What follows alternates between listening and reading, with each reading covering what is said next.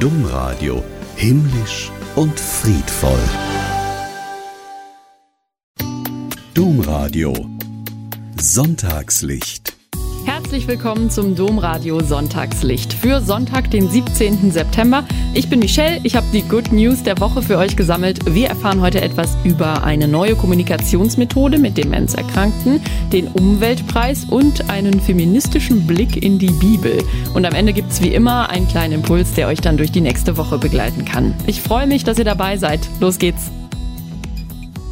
Circa 1,8 Millionen Menschen in unserem Land sind laut der Deutschen Alzheimer Gesellschaft von dementiellen Erkrankungen betroffen. Das ist eine sehr hohe Zahl. Trotzdem wissen viele Menschen nicht so wirklich, wie sie mit Erkrankten umgehen können. Es gibt aber ein autorisiertes Zentrum für Validation der Diakonissen in Speyer. Dort werden Pflegekräfte, Angehörige und auch Ehrenamtliche geschult, die Kontakt zu Alzheimer-Erkrankten haben. Falls ihr euch jetzt fragt, was Validation ist, das wusste ich auch nicht so genau. Also, das ist eine Beschreibung für die Brücke, die man in die Welt der Demenzerkrankten bauen kann, wenn man mit ihnen spricht. Betroffene machen ja oft Dinge, die wir so gar nicht verstehen. Zum Beispiel äh, sprechen die über Menschen, die schon längst tot sind, als wären sie eben erst zu Besuch gewesen. Wenn man jetzt eine Brücke in diese Welt schaffen will, in dieses Denken, dann ist es ganz wichtig, den Leuten das Gefühl nicht abzusprechen, was sie haben. Also nicht zu sagen, Mensch, Tante Annegret, der Karl, der ist jetzt schon seit zwölf Jahren Tot, der kann nicht hier gewesen sein, sondern eher erkennen, was dahinter steckt, nämlich wahrscheinlich, dass die Person jemanden vermisst, dass man traurig ist, dass man sich an etwas erinnert und dann eben denkt, die Person wäre noch da. Lieber sollte man dann sowas sagen wie, ja, du vermisst den sehr, oder? Was mochtest du denn besonders an ihm? Oder sowas wie, kannst du dich noch dran erinnern, was ihr immer gemeinsam unternommen habt? Demenzerkrankte fühlen sich dann nämlich verstanden und abgeholt und beruhigen sich dann auch wieder. Total spannend und wissenswert. Also als mein Opa Demenz bekommen hat, da hätte ich ihn gerne besser verstanden. Solche Tipps sind also Gold wert, finde ich. Schauen Sie gerne mal auf domradio.de vorbei. Da gibt's einen ganzen Artikel über die Leiterin dieses Zentrums für Validation. Die kann da noch mehr zu erklären. Sich die Kirche schön trinken. Ja, das ist keine Lösung.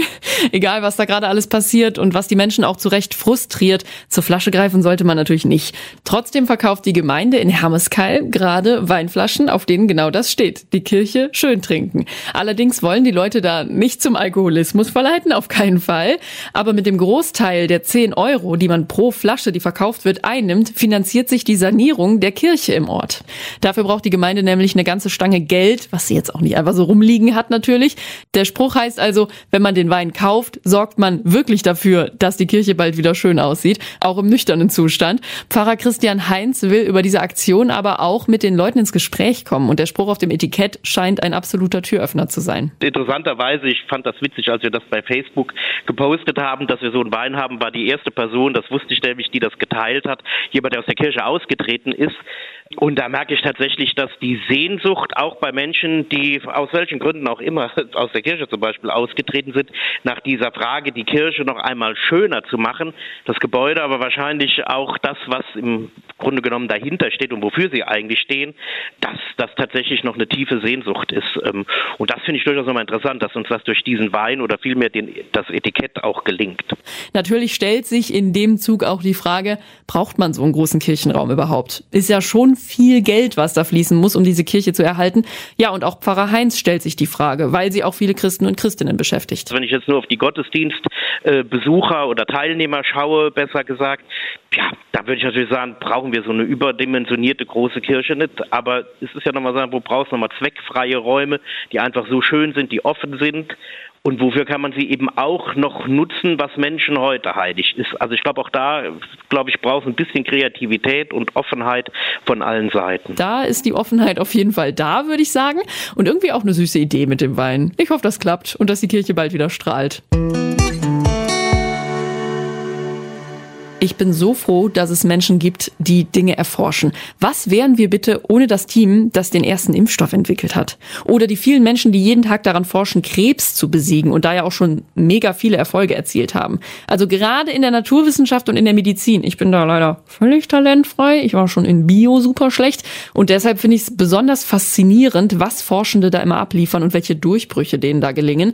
Also erstmal großes Danke an diese Menschen sowieso. Und eine Sache, bei der wir dringend neue Ideen brauchen, brauchen, um sie zu bewältigen, ist ja der Klimawandel. Deshalb freue ich mich besonders, dass zwei Frauen jetzt den Umweltpreis bekommen haben für ihre Arbeit im Kampf gegen die Klimakrise. Kollegin Veronika Seidel-Cardoso weiß mehr dazu. Diese beiden Frauen, das sind die Klimaforscherin Friederike Otto und die Holzbauunternehmerin Dagmar Fritz Kramer. Die bekommen den Preis zusammen, die müssen sich also auch das Preisgeld teilen, 500.000 Euro. Okay, da bleibt noch genug übrig für jede. Also beide kämpfen aber mit ganz viel Kraft dafür, den Klimawandel zu bekämpfen. Die eine forscht Thema Extremwetter und die andere, die setzt sich für nachhaltiges Bauen und Sanieren ein. Also mit Holz versteht sie. Sie ist ja auch Holzunternehmerin.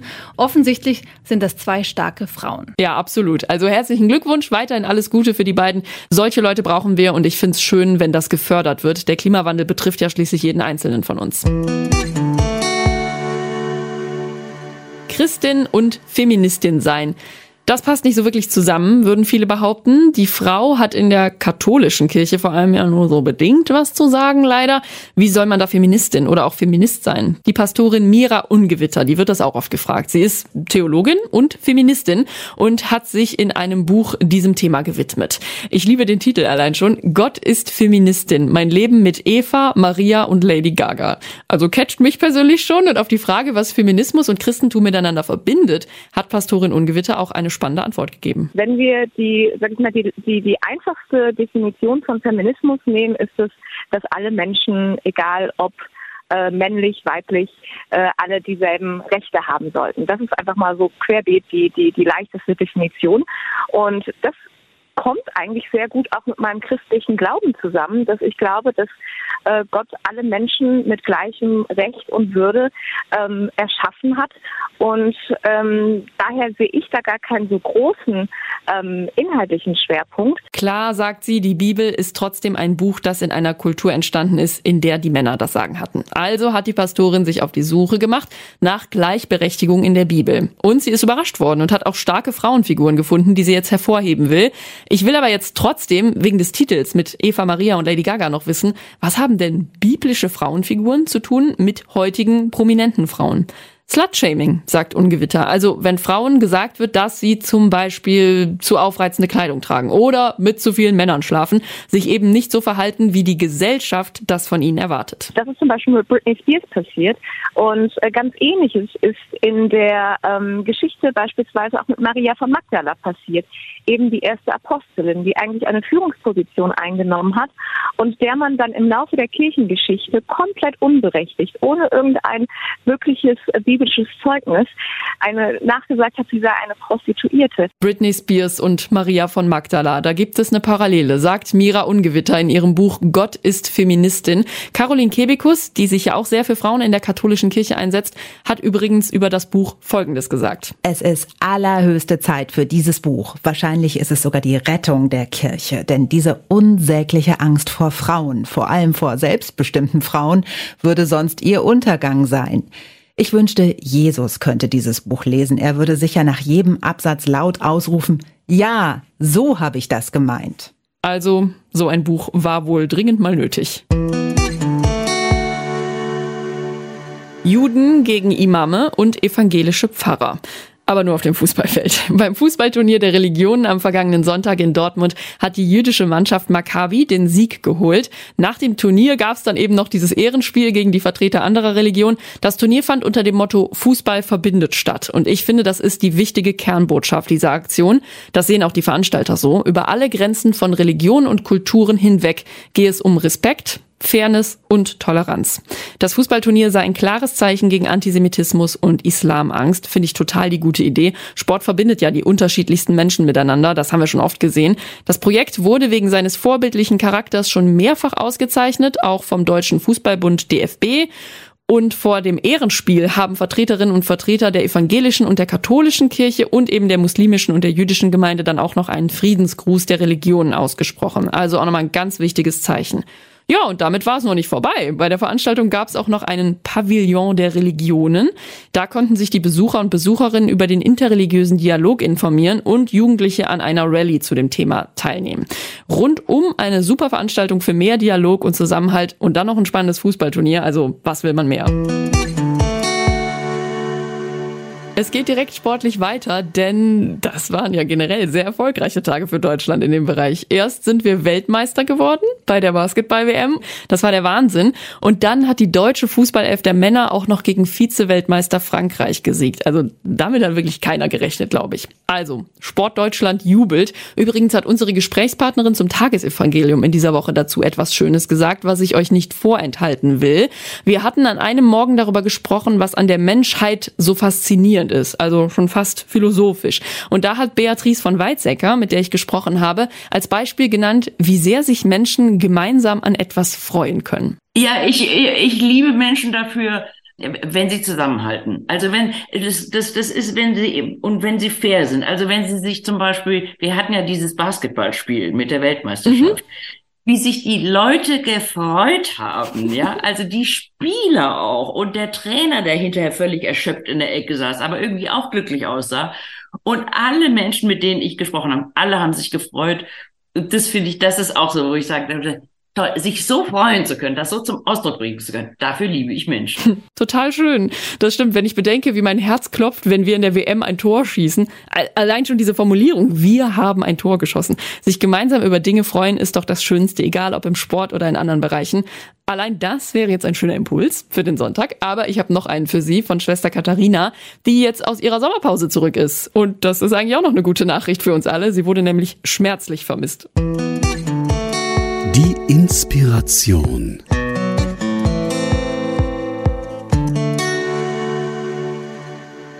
Seit mehr als eineinhalb Jahren wird das Nachbarhaus innen und außen saniert.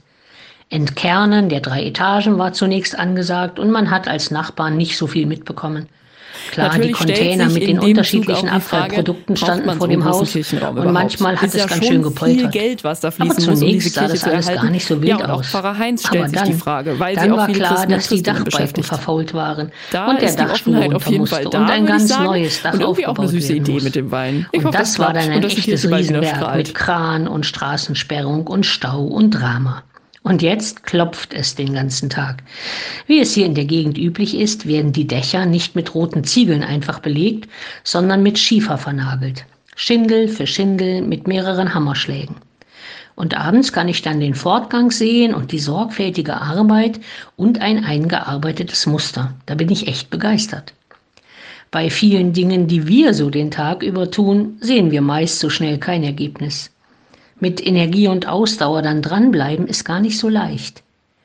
Wir zum Beispiel beten täglich mehrere Gebetszeiten, lesen und hören das Tagesevangelium, halten stille Zeiten zur Anbetung Gottes, beten die Tischgebete und Fürbitten, den Rosenkranz und andere Gebetsformen. Aber wo und wie sehe ich ein Ergebnis? Erkenne ich ein Muster? Sehe ich Erfolg? Vor vielen Jahren war ich wahrscheinlich schon mal klüger und habe in ein paar kleinen Versen gefasst, was Beten ist.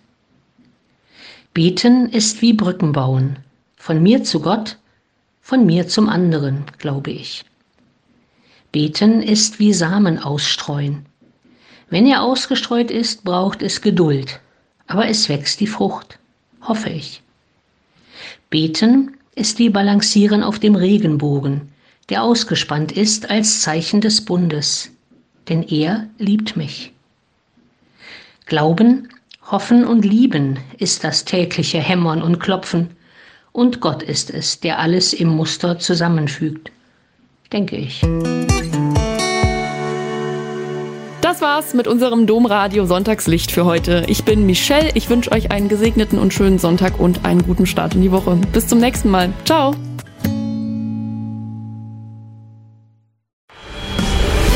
Domradio Dres Lauter